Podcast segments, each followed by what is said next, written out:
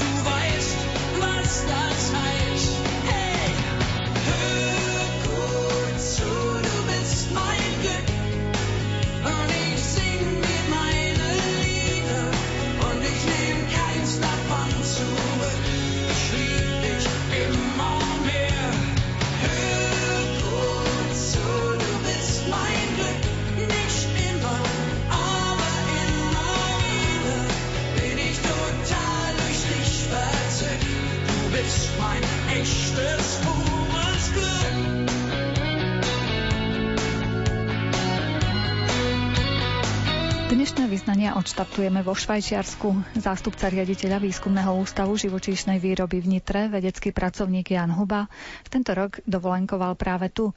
Okrem prírodných krás chcel navštíviť aj miesta, odkiaľ pochádzajú niektoré plemená zvierat, ktoré sú vo veľkej obľube chovateľov. Bolo to spojené s návštevou oblastí a chovov, odkiaľ pochádzajú niektoré už u nás udomácnené plemená a ich domovinou je Švajčiarsko. Švajčiarskí chovatelia sú vynikajúci. Po Švajčiarsku všeobecne zdá sa, že funguje takmer všetko. No a preto nie je divu, že aj množstvo plemien, ktoré majú veľký význam z hľadiska výživy ľudí a nie len výživy, lebo prejdem aj k plemenám psov, že sa vyšlachtili práve tu. Takže to, čo som mal v hľadáčiku ako hlavné, to bol simentalský dobytok, pretože ten sa začal zo Švajčiarska k nám dovážať už pred 300 rokmi. Najväčšie importy boli ostatných 200-150 rokoch a vlastne importom tohto simentálskeho dobytka a jeho krížením s pôvodným karpatským dobytkom, ktorý sa tu choval, alebo uhorským stepným, vzniklo a bolo v 50. rokoch minulého storočia uznané slovenské strakaté plemeno. Ono tvorí teraz okolo 35% stát dojníc, ale ešte pred 50 rokmi to bolo možno 80%, čiže naši predkovia mlieko a hovedzie meso čerpali predovšetkým zo simentálskeho plemena. Dnes tvorí jedno z najpočetnejších plemien dobytka vo svete. Ono sa z toho Švajčiarska dostalo do Nemecka, Rakúska, celej strednej Európy, ale aj do Ameriky, kde sa chová ako mesové plemeno. Takže každý odborník vie, čo znamená slovo simentál a každého, rovnako mňa, láka ísť k prameňu. A tým prameňom je rieka Sime, ktorá sa nachádza v oblasti Simentál, to je zhruba v centrálnej oblasti Švajčiarska a my sme bývali v Interlakene, takže to bolo veľmi blízko. Takže vidieť farmy tu, toho pôvodného dobytka, lebo on prešiel obrovskými zmenami. Šlachtením v Nemecku, v Rakúsku, z neho vzniklo tvarové aj užitkovosťou ako keby trocha iné plemeno ale mňa zaujímalo to pôvodné, ktoré je tam, no a videl som ho a veľmi sa z toho teším. Potom v tejto oblasti Simentálu sa nachádza tiež mestečko Sán a ja som ani netušil, že jedno z najúžitkovejších plemien kôz, sánska koza, pochádza odtiaľ, len keď sme prešli a prišli sme na prvý kruhový objazd v tom mestečku Sán, tak tam boli sochy nádherné tejto sánskej kozy. Tak až za tým kruhovým objazdom som si uvedomil, čo ide, zastal na zákaze zastavenia. Samozrejme zobral foťák, pani Hubová bola z toho nervózna, ale sa fotilo. Druhý kruhový objazd zase sa fotilo. Potom sme prišli do oblasti Bernu a hovorím si však jasné, bernský salašnický pes, veď to je niečo úžasné.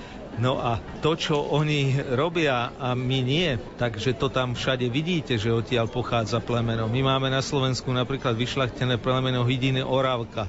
Tak ja som už dávno hovoril, že ja si viem predstaviť, že prejdeme z Kráľovian a ideme teda od toho sútoku Oravy a Váhu, ideme, odbočíme doľava a ideme popri Orave, že tam mal byť krásny billboard, že tu je nosnica Oravka a vajcia, ktoré keď si praženicu kúpite, v reštaurácii, ja neviem, v Dolnom Kubíne alebo v námestove, lebo ona pochádza z Hornej Oravy, tak to bude z kúry plemena Oravka, čo je v zahraničí absolútne bežné a u nás to nikto nevie. Áno, takže v tomto je aj taká úloha pre nás výskumníkov a pre tých, čo propagujeme vedu a naše plemená, aby sme troška zabrali.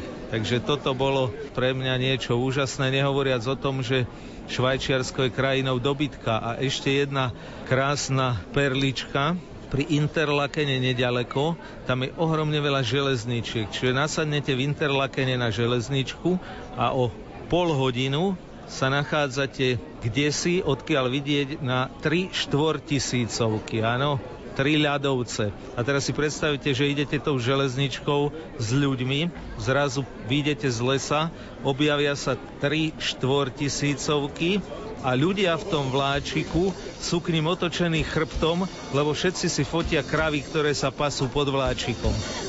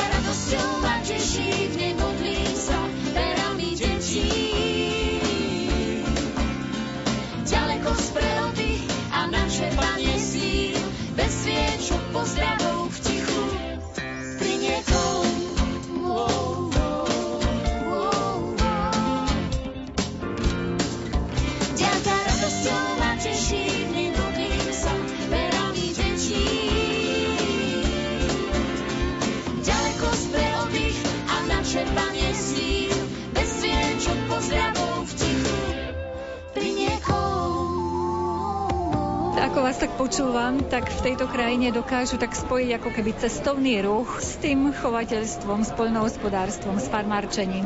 Určite áno. Tam všetko do všetkého zapadá jednoducho. Tam to inak nemôže byť. Švajčiari sú asi takí, no a okrem toho sú úžasne tolerantní aj voči iným poviem rovno národom, áno, pretože tam naozaj vidieť zmes rôznych národov a oni tam nažívajú úplne v pohode, nikto ich ničím nestraší. Skrátka je to vyspelý národ, ktorý dbá na to, aby všetko v ich štáte fungovalo. Zrejme ste ochutnali aj ich syry a ďalšie špeciality.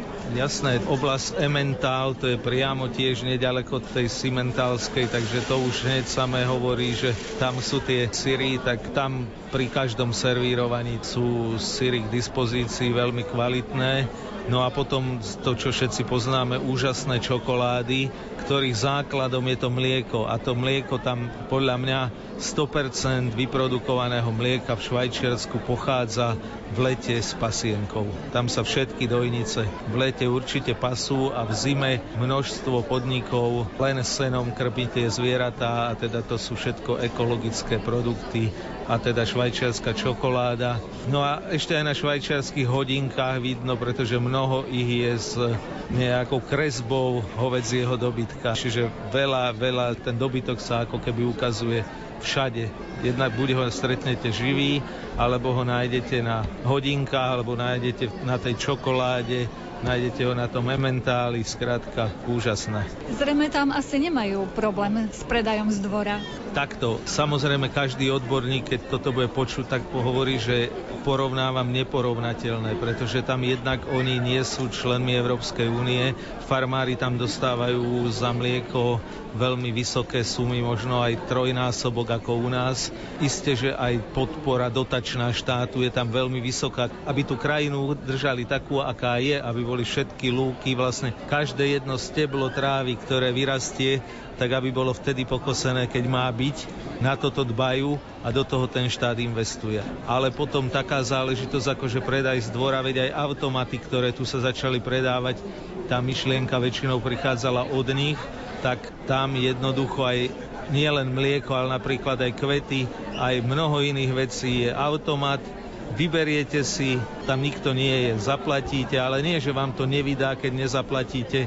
To je jednoducho tak, že koľko si si zobral 2 litre, no tak vieš, že máš dať 3 franky. No tak niekto dá 3, niekto dá 4, ale nikto nedá nulu. To je celé. Takže taký automat si ako tu predstaviť, alebo automat na kvety rovnako, že v hoteli, kde sme boli ubytovaní, tak keď sme prišli, tak hovorí tá majiteľka, že tu máte nápoje, tu máte, ja neviem, liehoviny. Môžete konzumovať, čo chcete.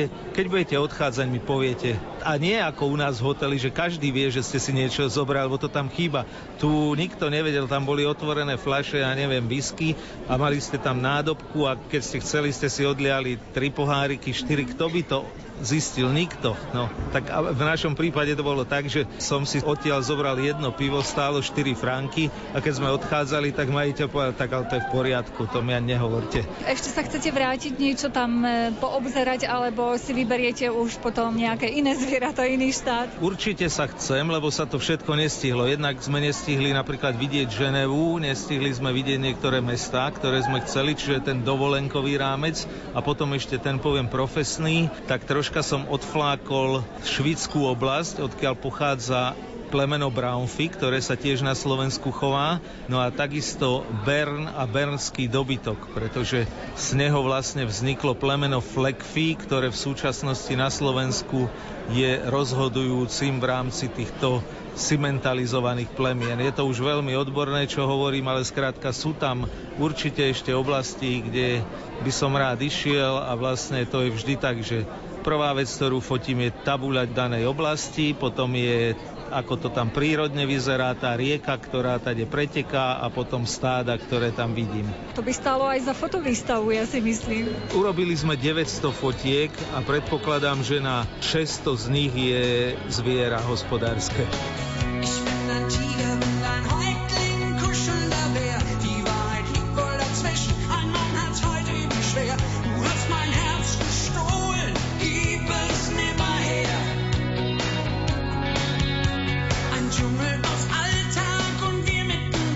mich würde mich da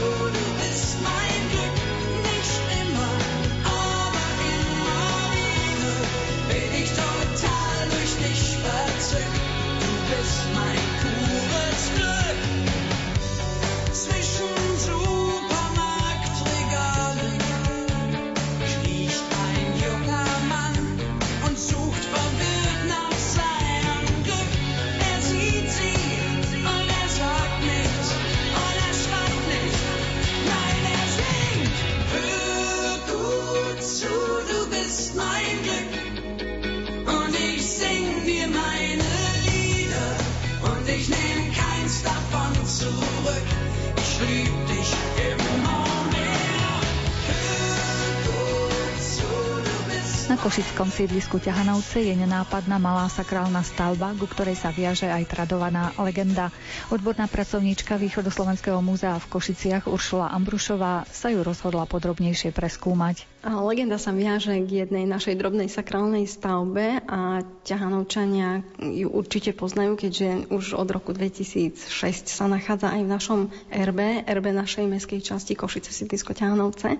A je to drobná sakrálna stavba, podobná ako kaplnka, ale nie je to kaplnka, je to Božia muka. A kde sa nachádza? V ktorých častiach? Je to niekde v lese alebo uprostred sídliska? Je to vlastne hneď pri vstupe na sídlisko Ťahanovce, pri ceste ako keby na ľavej strane. A kto ju dal postaviť? Vieme také veci? Lebo viem, že vy ste sa venovali aj výskumu tejto sakrálnej stavby. Áno, venovala som sa výskumu viac ako rok. Som vlastne vyhľadávala rôzne archívne materiály a pramene.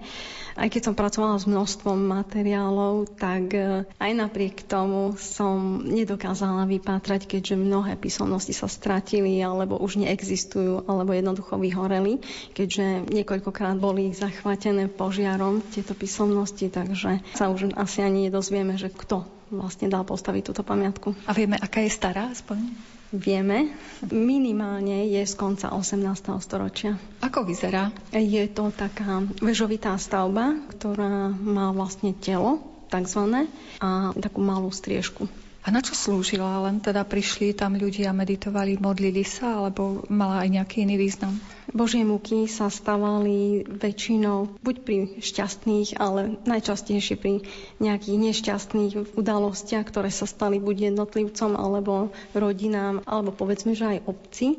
Žiaľ, asi aj táto stavba bola postavená zrejme takýchto dôvodov, že sa tam udialo isté nešťastie a to smrť dievčaťa. Vieme, akého dievčaťa? Legenda vlastne rozpráva o tom, že mladé dievča bolo usmrtené bleskom. Vieme, že k tejto pamiatke, k tejto malej sakrálnej stavbe sa viaže ďalší počet rôznych údajov. Vy ste to spracovali do knižky? Je to aj moja iniciatíva a takisto ma podporil aj Fond na podporu umenia, čiže sa mi podarilo vlastne získať nejaké finančné zdroje, cez ktoré tento môj výskum výskum bol vydaný cez jedno malé košické vydavateľstvo. Ako sa môžu teda naši posluchači dostať k tejto knihe? Ku knihe sa môžu dostať buď cez mňa, alebo cez knihkupectva, alebo vlastne napokon aj cez Mestské informačné centrum v Košiciach. Aj keď knižka nesie taký trošku romantický názov, že ťahanovská legenda, tak e, musím povedať, že vlastne ide o výsledky z výskumu, čiže čitateľ si tam nájde všetky písomné pramene alebo písomnosti, ku ktorým som sa ja dostala. Nájde tam rôzne obrazové prílohy, takže všetko, ku čom som sa ja dopatrala, tak sa tam dá nájsť. Ešte poviem toľko, že knižka vyšla v dvoch jazykoch, čiže je slovensko-anglická. Podľa vás je skôr vhodná pre tých, ktorí sa zaujímajú o históriu, že nie je to o legend legendách alebo nejakých sci-fi. Je to skôr pre takých ľudí, ktorí majú radi históriu, ktorí si radi prečítajú niečo zaujímavé, povedzme o košických pamiatkách. Jeden poslucháč nebude musieť ísť do Mestského informačného centra v Košiciach, ale má možnosť získať túto knihu, výsledky vášho výskumu. Tak skúsme zadať nejakú otázku, aby mal možnosť náš poslucháč súťažiť. Keďže Košice majú až 22 mestských častí, moja otázka znie, ktorá mestská časť v Košiciach má v RB túto drobnú sakrálnu stavbu? Odpovede nám môžete poslať do Košickej redakcie buď to SMS správou na číslo 0914 186 229 alebo e-mailom na adresu lumen.lumen.sk a to do 3. februára. Meno výhercu zverejníme v relácii 7. februára. Ešte raz zopakujem otázku, v ktorej košickej mestskej časti sa nachádza malá sakrálna pamiatka Božia muka, o ktorej sme sa v uplynulých minútach rozprávali.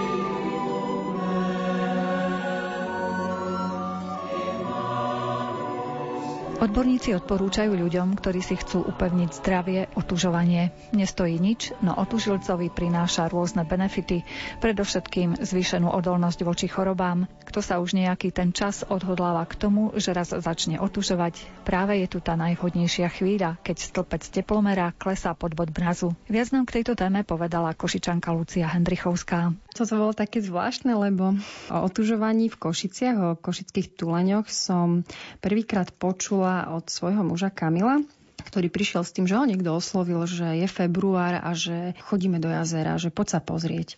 No a ja som tam prvýkrát videla o tužilcoch, ich načenie, rozprávala som sa s ľuďmi, ktorí to robia, boli tam rôzne vekové kategórie, takže ako začať. Ja už som v tom čase chodila v sandálach aj v zime a už som akože veľmi dobre znášala tie teploty, čiže ja som sa nepripravovala nejak extrémne dlho nejakým domácim sprchovaním. Proste ja som na najbližšiu sobotu rovno vliezla do studeného jazera a bolo to super, všetci prežili, no a odtedy otužujeme. Ako jasne, mňa keď niečo nadchne, tak ja naozaj si to chcem vyskúšať, takže ja som si zažila aj tie extrémy, ako najdlhšie viem byť v zime v jazere, ako najdlhšie viem byť na boso, takže podľa toho viem aj potom regulovať a odporúčať ako ostatným aj tým začiatočníkom. Ako teda začať otužovať, keď sa rozhodnú naši posluchači, že chcú byť zdraví? Je to individuálne. Naozaj každá jedna rada môže byť len dobrá rada, len dobrý návod, ale vy najlepšie viete, čo je pre vás dobré, s ohľadom, e, že rešpektujete to, čo vám telo pri tom hovorí. No lenže to telo vám často hovorí, že neles tam, lebo to je jame zima, takže veľmi dobré je, ak si nájdete niekoho, kto už má skúsenosti so zimným otužovaním a vás bude sprevádzať, aby ste v tom jazere alebo studenej vode neboli sami. Ale netreba si zase predstavovať, že otužovanie to je výlučne, že musíme vliesť do studeného jazera alebo do nejakej kade s ľadom, alebo vyváľať sa v snehu. Naozaj otužovať sa dá aj tým, že začnete sa menej obliekať, spíte pri otvorenom okne do neskorej jesene, chodíte na časté prechádzky naozaj v takom oblečení, skoro letnom, v kraťasoch. V zime, keď napadá sneh, tak si doprajete aj prechádzky, aj na boso pár minút v snehu, to zvládnete. Alebo keď vám rovno na balkón napadá sneh, tak si ho užiť aj tak, že tam vyleziem a ponatieram sa, urobím si taký snehový peeling. To sú naozaj veľmi aj zábavné, keď máte doma deti, toto milujú deti. Čiže vlastne aj deti sa už môžu takto viesť od detstva k otužovaniu. Ideálne je, ak sa deti vedú k otužovaniu od malička, od batoľaťa. Ale predpoklad na to je otužilý rodič. Ak rodič sa bojí chladu, tak je veľmi pravdepodobné, že toho chladu a zimy sa bude bať aj jeho dieťa. Čiže tam musíme byť príkladom. Nemôžeme chcieť od dieťaťa, aby niečo robilo iné ako vy. Oni sú našim zrkadlom. Takže začať treba naozaj od seba. Čiže vy ste sa rozhodli otužovať, tak automaticky sa pridala aj rodina. Ja som začala otužovať ešte s Luizičkou. Ona bola malička ešte batoľa, mala som ju v šatke, takže ja som otužovala tak do pol pása. Mám aj staršie deti, dvoch synov, ktorí majú teraz 17 rokov a obidvaja cvičia a im som rozprávala o tom, že chlad je vynikajúci prostriedok na regeneráciu svalov. Vplyvom chladu tam aj zvyšuje sa produkcia rastového hormónu, perfektná masáž vôbec ciev a lymfatického systému, takže oni boli z toho tak nadšení, že tam nebolo treba veľa, len oni to chceli hneď vyskúšať. Pri otužovaní je vždy dôležitá pravidelnosť a vytrvalosť aby to bolo pravidelné, lebo telo si predsa veľmi skoro zvykne na ten svoj komfort, na to svoje teplúčko a potrebujeme ho stále udržiavať v kondícii, čiže potrebuje on prirodzené tie také stresové stimuly aby bolo pripravené na zvládanie tých výkyvov teplot. Teraz máme jeseň, je to rovnako ako na jar. Príde obdobie, kedy sa ochladí a prudká zmena prinesie aj to rozkvitanie rôznych chorôb. No a náš imunitný systém je ako strazca brány, taký bodyguard. Keď on nebude vycvičený a nebude sa starať o svoju kondíciu, tak ochabne, tak ako nám ochabnú svaly. A to isté robí aj imunitný systém. Stále potrebujeme ho trénovať. A to otužovanie veľmi pomáha pri budovaní a posilňovaní imunitného systému.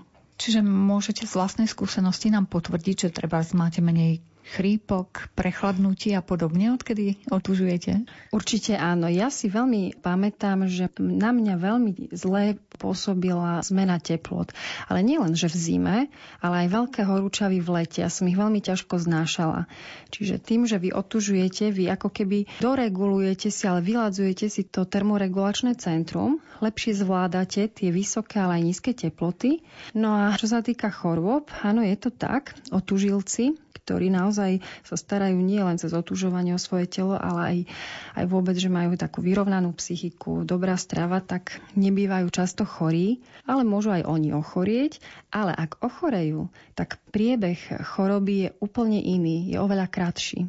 A zvyčajne sa z tých chorôb, takých vírusových, dostanete bez nejakých podporných chemických látok. Doprajete si aj vy niekedy takú horúcu sprchu? Či to je Určite zakázané? áno, nie, ja milujem horúcu sprchu, dokonca milujem saunovanie. A veľa ľudí si neuvedomuje, že saunovanie je tiež forma otužovania, len je to obrátené. Znamená, vy tam sa vystavujete vysokým teplotám a tiež vystavujete telo takému stresovému vplyvu, ktorý sa vyplavuje rovnako ako v studenej vode, tak aj v saune adrenalín a adrenalín spustí vôbec ten celý sympatikus a celý ten e, systém proste je taký v tom strese a sa vyplavuje veľa endorfínov a zužia sa cievy, proste rozvibruje sa celý ten e, cievný systém. Čiže je to len obrátený systém, čiže ja mám ráda veľmi horúcu sprchu. Áno, priznávam. Zima. Netreba sa jej teda báť podľa toho, čo sme doteraz povedali. Ani snehu, ani čľapkanice, prípadne mrazov. Netreba sa jej bať, pokiaľ sa na ňu pripravujete pretože častokrát sa stáva, že niekto vôbec nerešpektuje svoje telo, necíti sa dobre a treba vystaví sa tomu chladu. Naozaj, keď sa necítite fajn, tak nelezieme do tej studenej vody. Je to rovnako ako šport. Jednoducho, keď sa cítim vyčerpaný, tak radšej idem do postele a idem sa vyspať, ako idem behať 10 kilometrov. Čiže tam je naozaj veľmi dôležité počúvať, čo mi hovorí moje telo, pretože naše telo je veľmi múdre. Ak ho počúvame, tak ono nám presne povie, čo potrebuje. My sme často hluchí voči tomu a robíme možno veci, ktoré ani nám nepasujú, ktoré nám poradil niekto zvonku. Netreba sa báť a zimy a hlavne, ja som si všimla, že zimy sa boja hlavne rodičia malých detí a tí tak veľmi starostlivo dbajú na to, aby tie deti boli poriadne oblečené ešte a ešte ani nevyšli vonku na ulicu, ešte doma vo vykúrenom byte.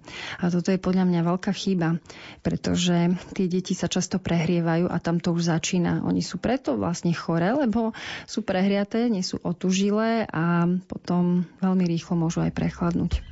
Čaká na teba, to je samota s do sveta. Duša moja oblečená nahota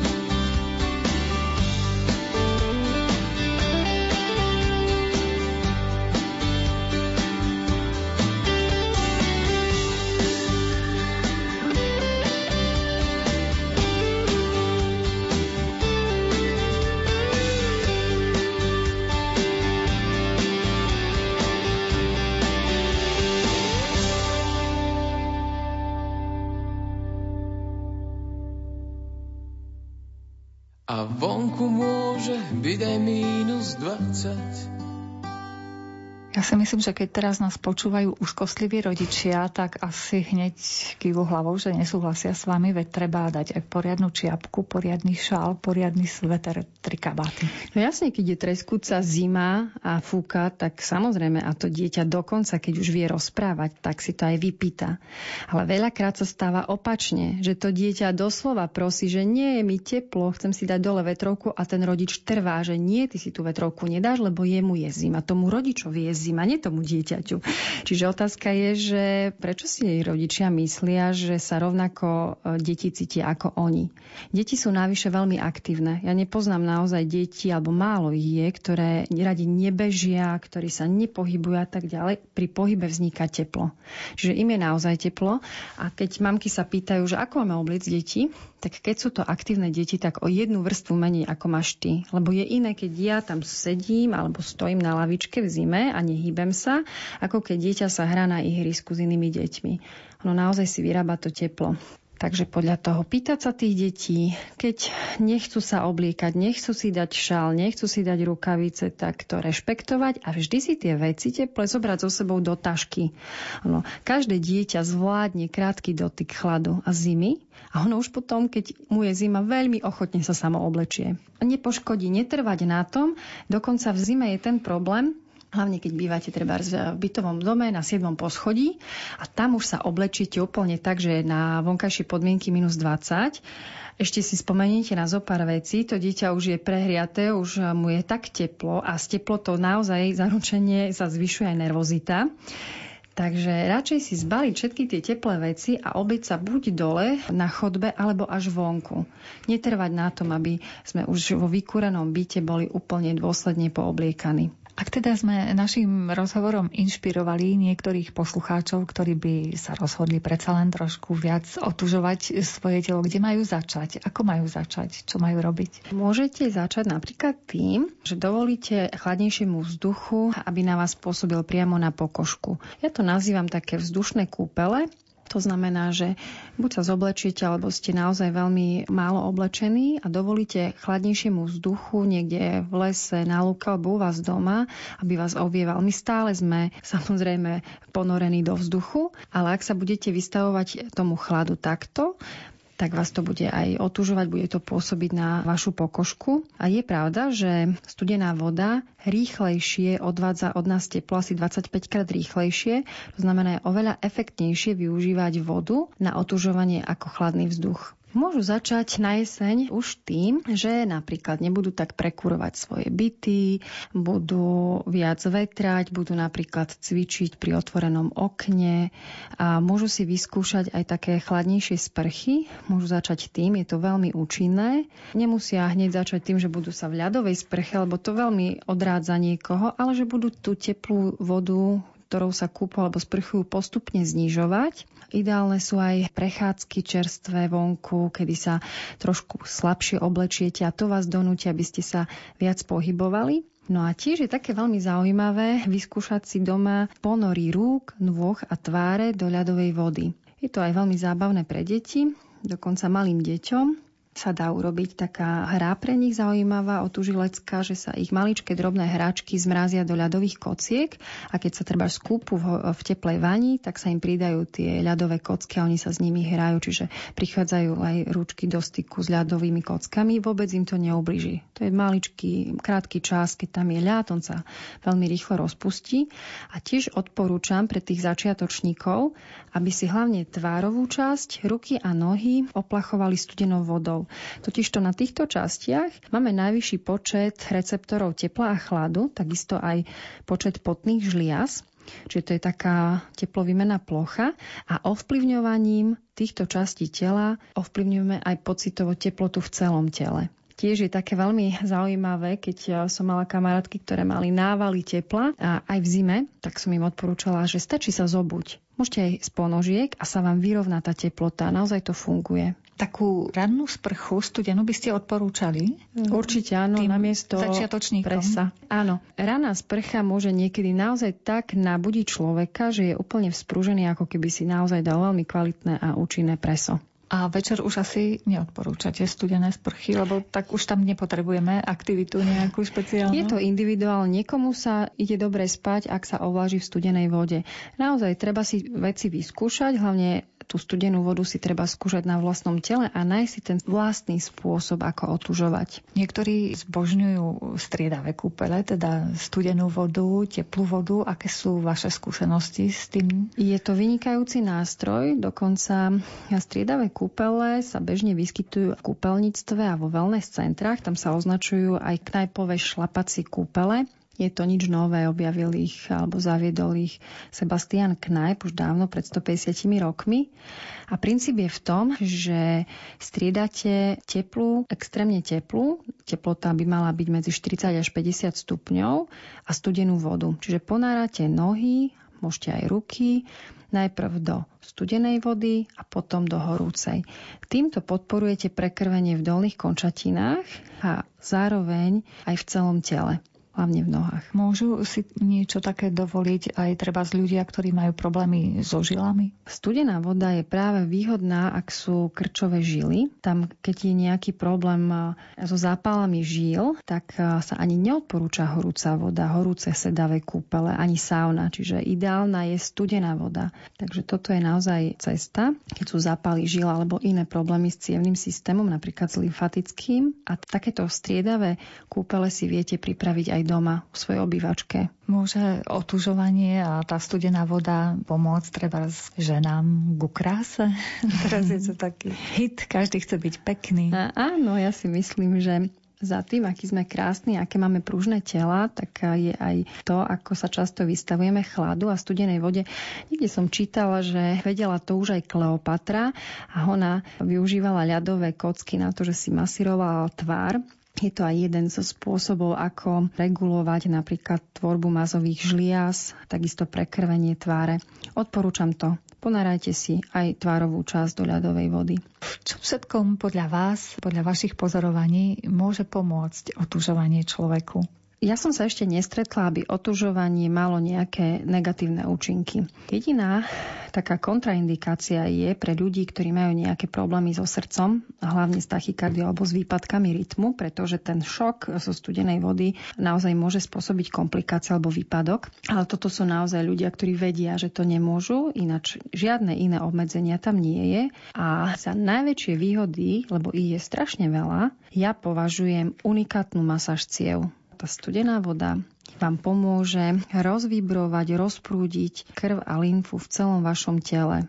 Regenerácia organizmu, posilnenie imunitného systému. Veľmi výrazný vplyv to má na zlepšovanie nálady.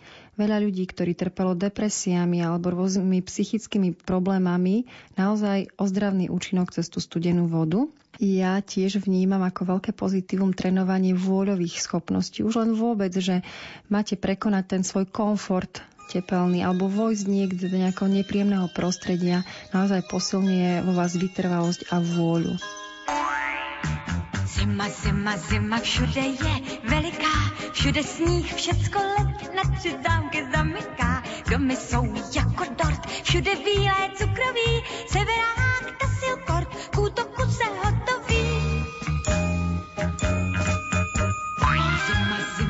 zima, všude je veliká, koho smích nehřeje, tento rýmou odpiká, kdo si teď nespívá, marně dlaně zahřívá, tak doufám se mnou ten bílá závěj, bílý den.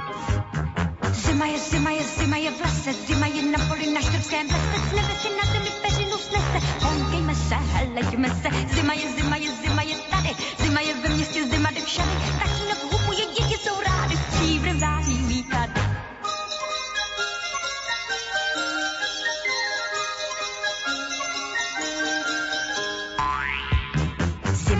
Zima, zima, na skle mráz, chodí voz, bručounům, mračounům, mrznou uši, mrzne nos, chaloupkám za pár chvil, bílé četky nasněží, severák ze všech sil, zvonů fouká do věží. Zima, zima, zima, švihla dnů do saní, dětský smích na bruslích, bílé vlčky předhání, rolničkou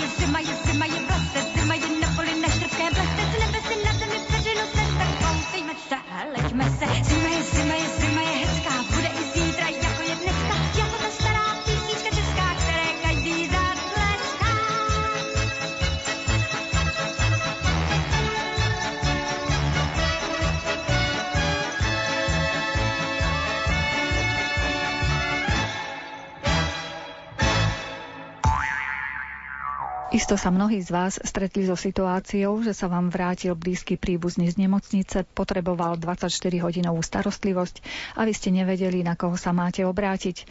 Pre ľudí, ktorí sa starajú o dlhodobo chorých a bezvládnych rodinných príslušníkov, existuje národný navigátor dostupnej služby v situácii bezvládnosti. Ak teda hľadáte informácie, na koho sa obrátiť vo vašom najbližšom okolí, nájdete ich na internete na portáli Malina. Podrobnosti sme zisťovali u Zuzany Fabianovej z Asociácie na ochranu práv pacientov. Portál Malina je prvý e, národný portál, ktorý pomôže ľuďom v situácii bezvládnosti. Webová stránka má názov www.portalmalina.sk. Tento portál vznikol na základe našich niekoľkoročných skúseností.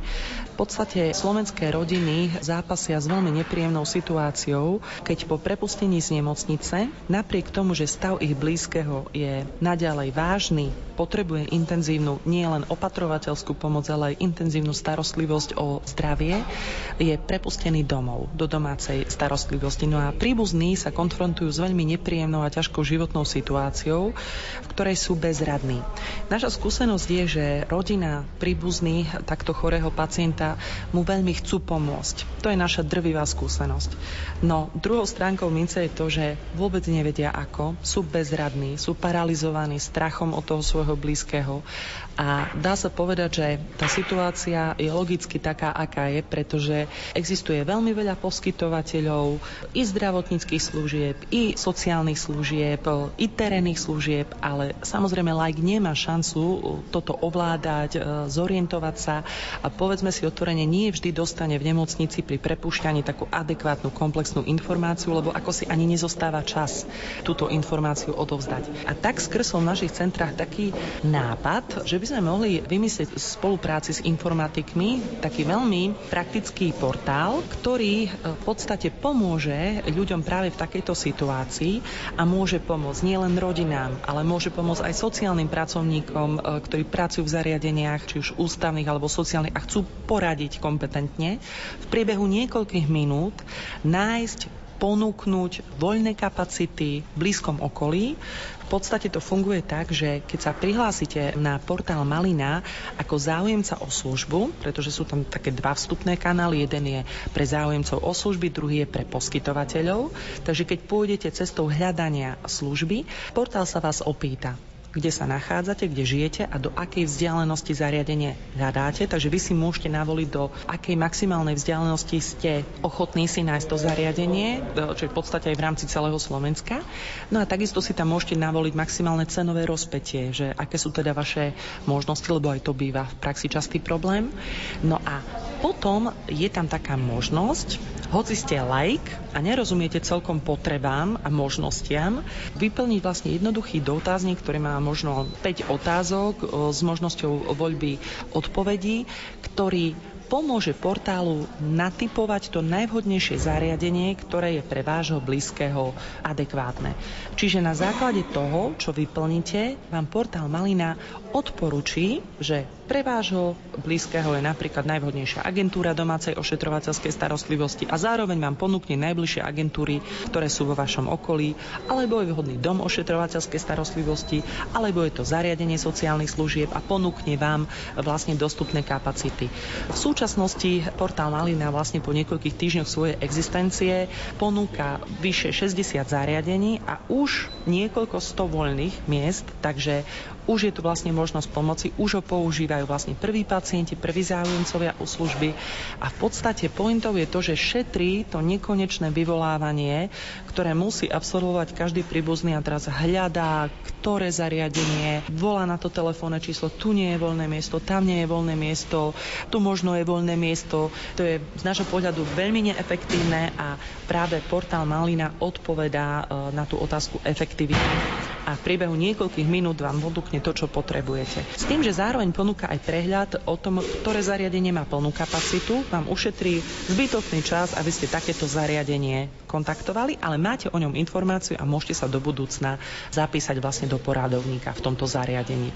Takže je to taká unikátna záležitosť, pripravovaná v kontexte stratégie win-win, teda každý v podstate má z toho užitok v prvom rade pacient, ale samozrejme aj jeho rodina, ktorá možno niekedy viac trpí ako samotný pacient v tej danej situácii. Samozrejme, je to aj v záujme poskytovateľov zdravotnej starostlivosti, lebo vieme, že niekedy zbytočne vlastne tých pacientov nechávame v nemocniciach na tom lôžku, kde sa necítia úplne komfortne. Tá starostlivosť je zbytočne drahá, pretože lôžka v nemocnici sú drahé.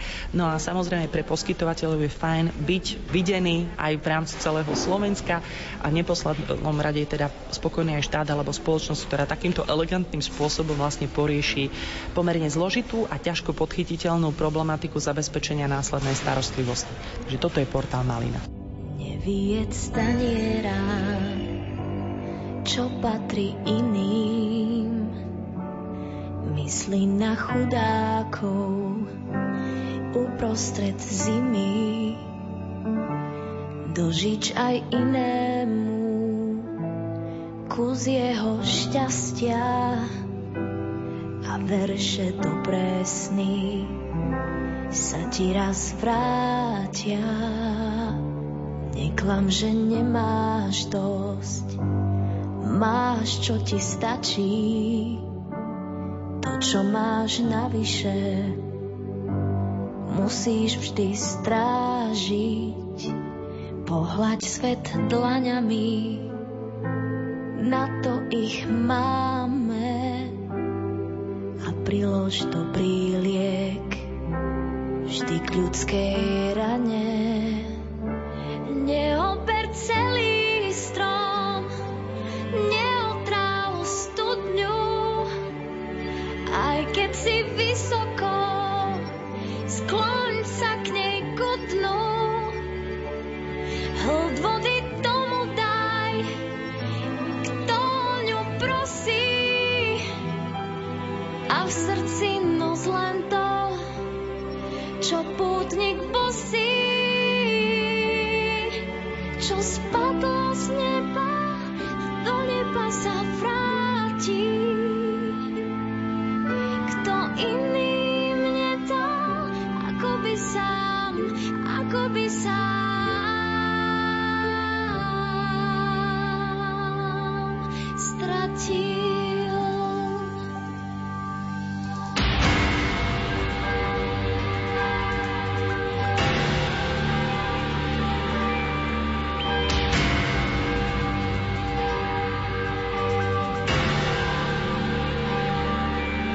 Pozri sa do očí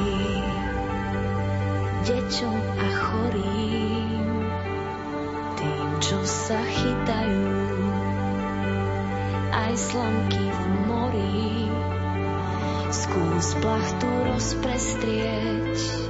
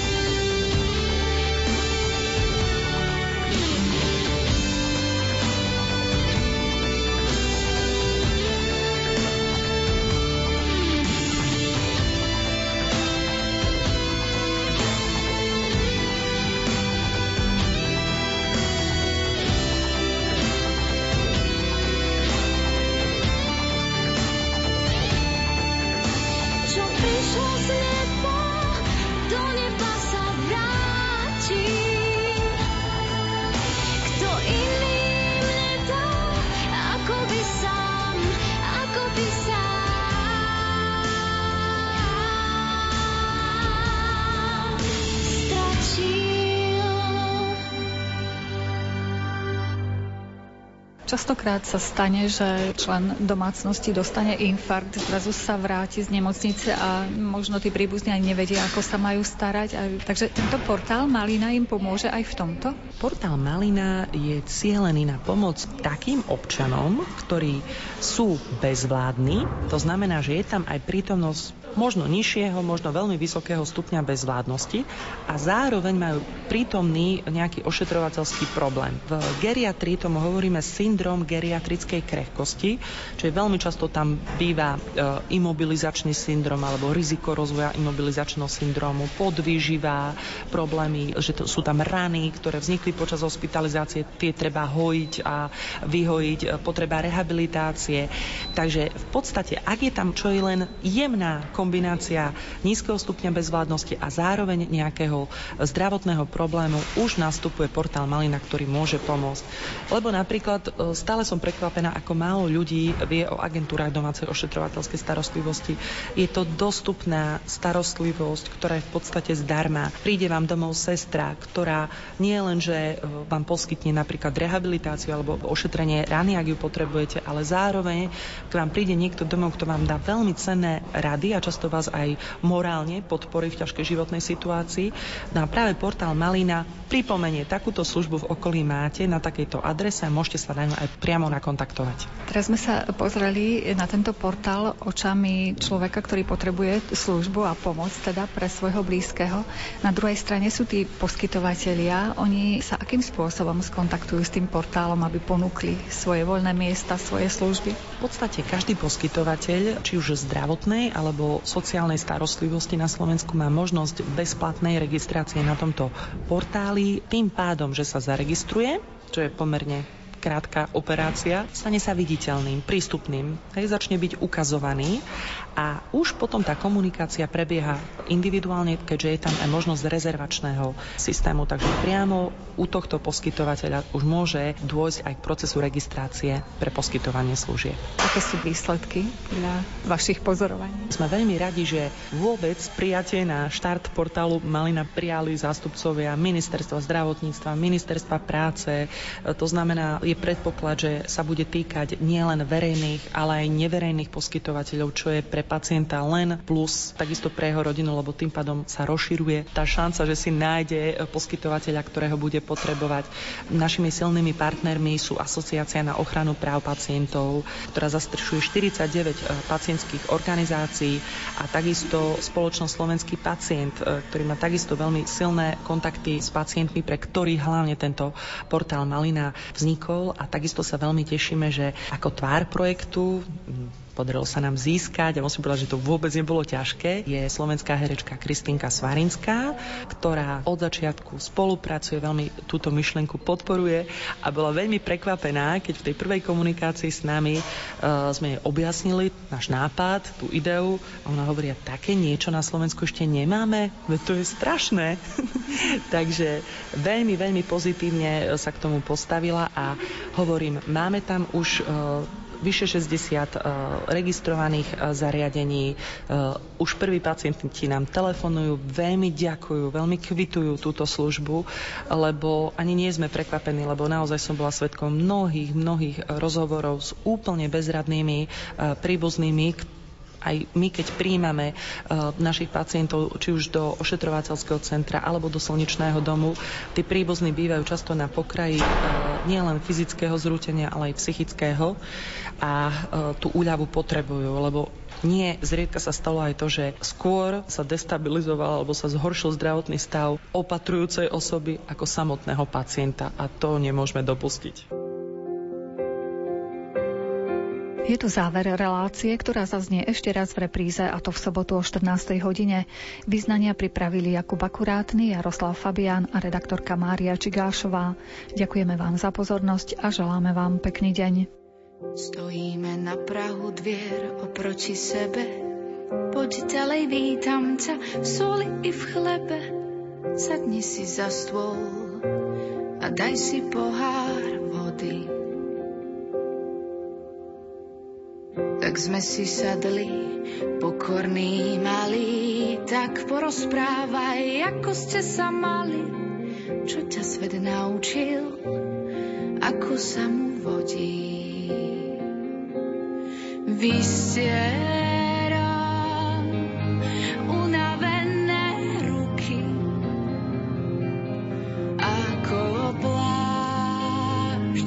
zo snou nesplnených tkaní. Aj palmové listy z prianí, čokoľvek, čo nás na koncoch stola spojí. Šilnaté drevo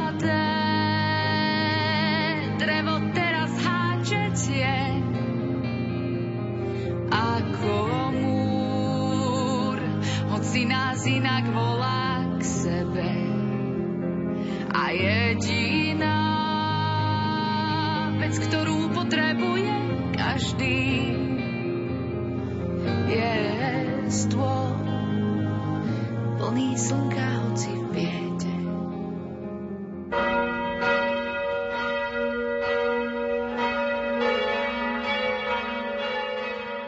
Milí poslucháči, v tento sviatočný deň vám v nasledujúcich minútach ponúkame prostredníctvom katolíckej televízie priamy prenos modlitby Aniel pána z Vatikánu.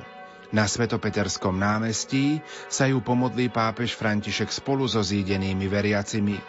Už o chvíľu odozdáme slovo našim kolegom do televízie Lux. Zo štúdia Rádia Lumen vám prajeme ničím nerušené počúvanie.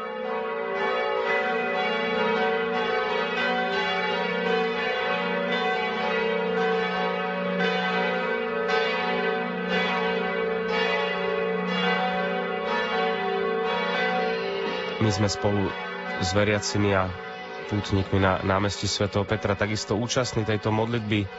Čakáme na príchod svätého Otca